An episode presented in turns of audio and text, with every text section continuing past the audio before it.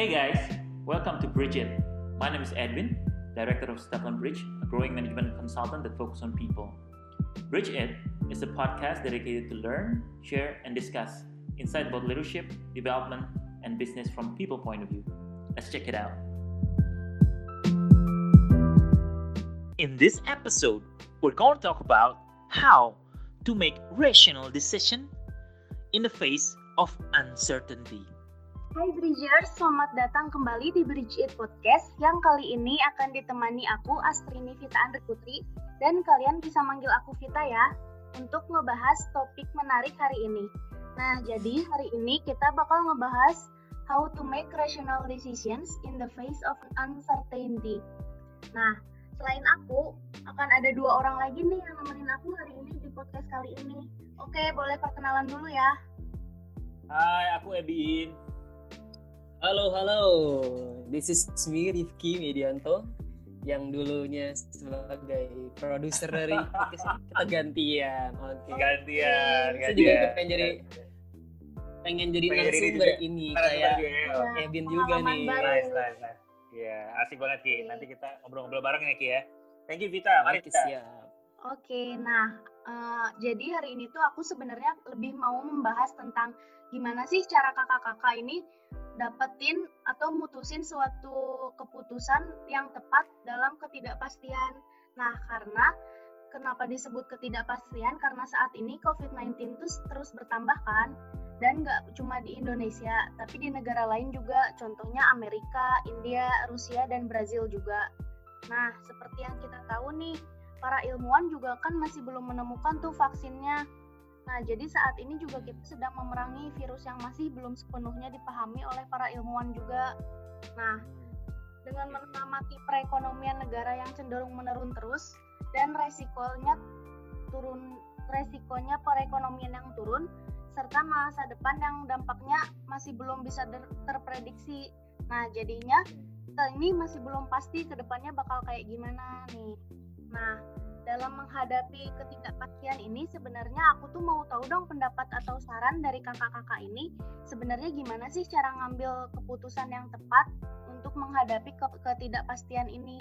Boleh silahkan. Oke, mungkin aku dulu kali ya. eh, Boleh, boleh nih. Ya. Dari Ebin Eh, dulu. cerita ya. Oke. Eh, jadi beberapa nih gue gue pengen pengen ada sedikit pandangan dulu ya. Memang sekarang kalau kalau apa namanya kalau keadaan itu memang banyak yang uncertain atau nggak pasti ya. Ini kadang naik, kadang turun terus udah gitu kita ya eh, pandemik ini kita nggak tahu kapan selesai. Mudah-mudahan ketika didengarkan podcast ini eh, sometimes orang udah mendengarnya dan kita udah selesai gitu ya. Sebenarnya harapannya begitu. Cuman eh, memang di sini kita eh, apa namanya nggak ada yang tahu dan taking a rational decision it's something yang memang eh, kita susah eh, bukan ya cukup susah menurut saya ya. Jadi kenapa? Karena orang juga nggak ada yang tahu gitu. Very uncertain. Nah salah satu part eh, kenapa? Karena kita hidup eh, bukan hidup ya kita sekarang lagi ada di dalam masa yang menurut gue cukup anomali ya. Udah lama banget. Mungkin data terakhir yang katanya ada tuh kita di tahun eh, 1918 ya itu yang tahun lalu itu pernah ada juga sama pandemi Spanish flu katanya dulu dan baru abis itu kita bisa jadi apa aja sih mungkin yang bisa di eh, apa namanya bisa dilihat ya? Sebenarnya kita untuk mengambil decision the best itu memang eh, data ya. Cari data gitu. Dari datanya itu sebenarnya kayak gimana sih gitu. Dari situ kita bisa lihat sebenarnya apa aja yang eh, penting gitu. Jadi kalau misalnya uh, di dalam pandemi ini kalau misalnya kita lihat data di Indonesia seperti kayak gini keadaannya mungkin kita bisa compare to other countries gitu mereka mungkin udah pernah udah melewati ini dalam stage yang lebih awal atau apa misalnya. Kalau kita pengen lihat bagaimana perilaku masyarakat ketika pandemi gitu kita bisa lihat China mungkin yang mereka menerima itu lebih awal atau apa itu itu salah satu part yang mungkin bisa kita lakukan gitu. Jadi eh, apa namanya ada data itu ada beberapa eh, data juga gitu ya. Jadi maksudnya eh, apa namanya walaupun eh, ada beberapa data yang bisa kita lihat. Nah walaupun data itu juga harus hati-hati lihatnya gitu. Ada beberapa ada satu eh, apa namanya eh, part yang kita lihat. Jadi so the rational part is always eh, lihat sama data. Gitu ya datanya bentuknya seperti kayak eh, apa dan kita act upon itu. Gitu. Itu kalau pengen nanya rasional itu apa. Cuma data pun kita harus hati-hati. Ada beberapa nih yang kita bisa kita perlu lihat. Jadi misalnya kayak hmm, ada yang disebut sebagai uh, salient data atau bias gitu, salient bias. Uh, yaitu data yang bisa lihat. Ini jadi misalnya contoh uh, informasi itu misalnya uh, uh, sebuah jualan nih, jualan di bulan Februari eh bulan jual kita misalnya jualan bakso tahu gitu ya atau kita jualan nasi goreng. Oh, nasi goreng jualannya di bulan Mei 2020 itu uh, turun mbak gede banget gitu ya. Uh, terus begitu nah orang kalau melihat ini terus uh, coba-coba mikir uh, apa namanya uh, wah ini kenapa nih? Mei apa Mei 2020 turun. Apakah setiap Mei di masa yang akan datang akan turun atau enggak? Karena itu itu nggak bisa nih. Uh, itu nggak bisa kita ambil datanya gitu. Jadi datanya adalah sebuah data yang uh, mungkin hanya once off terjadinya gitu. Jadi uh, datanya itu agak agak perlu kita lihat nih benar valid atau enggak gitu. Itu yang pertama. Yang kedua adalah uh, um, kontekstual data yang kontekstual gitu jadi misalnya uh, apa namanya uh, ada salah satu contohnya katanya gini.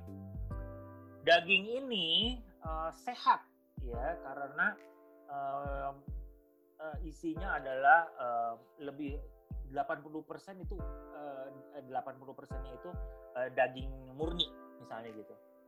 Itu kata-katanya akan lebih lebih oke okay daripada kalau misalnya kita bilang bahwa oke okay, ini daging ini ada 20% lemak gitu kayaknya tuh ada mendengar kata lemaknya aja tuh bikin ini nggak pas gitu padahal sebenarnya sama aja oke okay gitu. Jadi Betul. persepsinya uh, mungkin berbeda. Jadi kita bisa melihat sebuah data dan mempersepsikan itu baik atau buruk uh, tergantung konteksnya. Gitu. Itu yang perlu perlu lihat.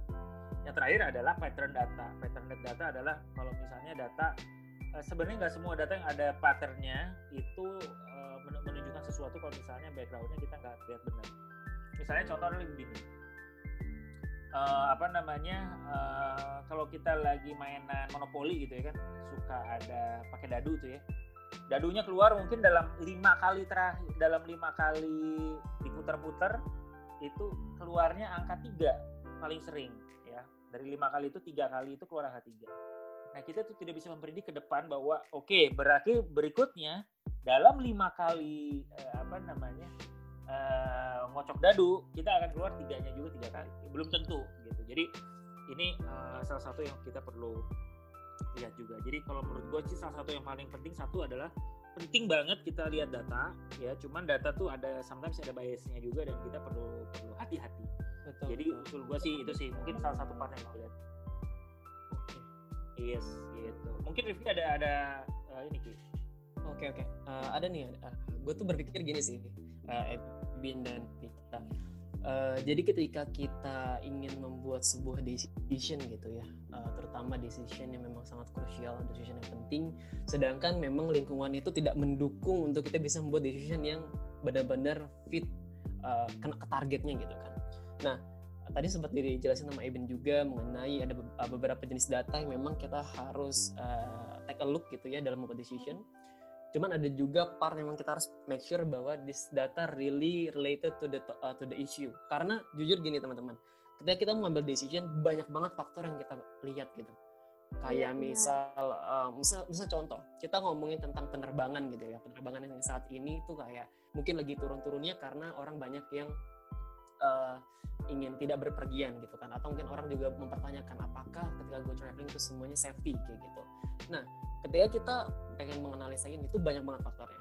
But the thing is ketika kita membuat sebuah decision yang rasional menurut gue itu kita harus um, memberikan sebuah trigger question dengan decision yang akan kita buat juga gitu. Maksud gue adalah nggak perlu menanyakan sesuatu yang tidak related to the topic gitu. Misal uh, uh, kita misal kita mau menyelesaikan sebuah masalah bagaimana caranya sales dari uh, penerbangan ini bisa naik gitu mempertanyakan banyak hal yang sebenarnya tidak related dengan keadaan saat ini. Menurut gue, thing yang harus kita uh, memberikan pertanyaan sesuai adalah, misal gini, apa sih yang sebenarnya membuat orang itu nyaman di pesawat kita?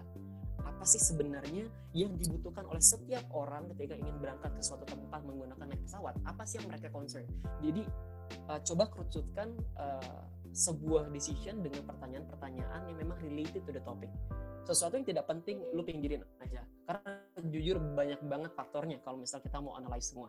Jadi coba apa sih yang saat ini lu benar-benar perluin? Apa yang saat ini lu butuhkan informasinya? Dan ketika lu tahu informasi tersebut lu tahu decision apa yang harus dibuat. Kayak gitu. Karena misal contoh lagi kayak gini. Uh, saat ini uh, balik lagi tentang misal tentang pesawat sekarang menurut gue pesawat lagi lagi hot-hotnya banget sekarang. Uh, misal uh, sekarang salesnya menurun gitu ya. Terus uh, kita buat decision gitu ya kita mau buat decision apa nih langkah selanjutnya mau kita keluarin. Oke okay, misal dari ada dari tim lain oke okay, gue mau suggest nih mungkin kita harus menyediakan uh, sebuah face shield untuk setiap orang yang mau terbang. Atau kemudian kita juga provide uh, hand sanitizer gitu kan. Pokoknya semua hal yang akan menjadi uh, bentuk decision adalah hasil dari sebuah question yang memang related to the topic itu sendiri. Iya benar. Nah, kemudian menurut gue ini ada juga yang menarik ketika kita ingin menyusun sebuah pertanyaan, coba pertimbangkan empat hal ini. Satu tentang behavior gitu ya, tentang perilaku mereka ketika ketika kita membuat decision ini, perilaku mereka akan seperti apa? Apakah akan berubah? Ketika berubah, apakah akan gratis, drastis gitu ya? Apakah ketika kita buat decision ini, apakah orang tidak ingin naik lagi pesawatnya kita gitu? Jadi coba pertimbangkan tentang perilakunya dia setelah ini. Kedua adalah tentang pendapat mereka. Ketika misal contoh, gue uh, gue punya sebuah masalah pesawat, ketika gue buat decision, setiap orang yang berangkat harus uh, swab test gitu ya dengan uh, swab test yang uh, level akurasinya 99%, yang harganya 5 juta gitu misal. Harus itu harus dari sana kayak gitu. Menurut kalian akan seperti apa impactnya? Mereka berpikir, kok gitu sih? Apakah ada monopoli apa monopoli di sini gitu kan? Apakah ada ada pengambilan keuntungan di sini. Apakah sebenarnya mereka sudah partneran nih si, uh, sisi perusahaan ini dengan perusahaan obat tadi gitu misal. Jadi pastikan bahwa apa yang kalian di decide itu adalah uh, juga mengacu pada pendapat mereka nantinya, customer kalian. Terus kemudian tentang perasaannya mereka nih gitu karena perasaan mereka sangat penting kira-kira ketika kalian buat sebuah decision gitu ya pertanyakan apakah yang akan mereka uh, rasakan dalam hatinya mereka sebagai customer kayak gitu karena menurut, karena menurut gue itu penting banget apalagi secara emosional. Karena menurut gue ketika kita mau engage customer dengan jangka panjang yang harus kita serve adalah emosionalnya. Mereka akan feel belonging sama misal produknya kita atau perusahaannya kita. Jadi pastikan bahwa perasaan mereka sudah connect nih dengan decision yang akan kita buat. Ya, Dan yang terakhir adalah pastikan ketika kita betul banget gitu kan. Pastikan ketika kita ambil sebuah decision gitu ya itu semua berlandaskan oleh sebuah pengetahuan. Jadi jangan pernah ber, uh, apa jangan pernah berasumsi dalam membuat sebuah okay. keputusan. Ya, semua harus ya, penting ya. betul jangan asumsi. Harus lakukan sebuah eksplorasi informasi memang faktual dan memang terjadi di lapangan. Uh, pokoknya jangan jangan asumsi karena setiap orang menginterpretasikannya berbeda-beda. Orang merasakannya beda-beda feelnya beda-beda juga gitu.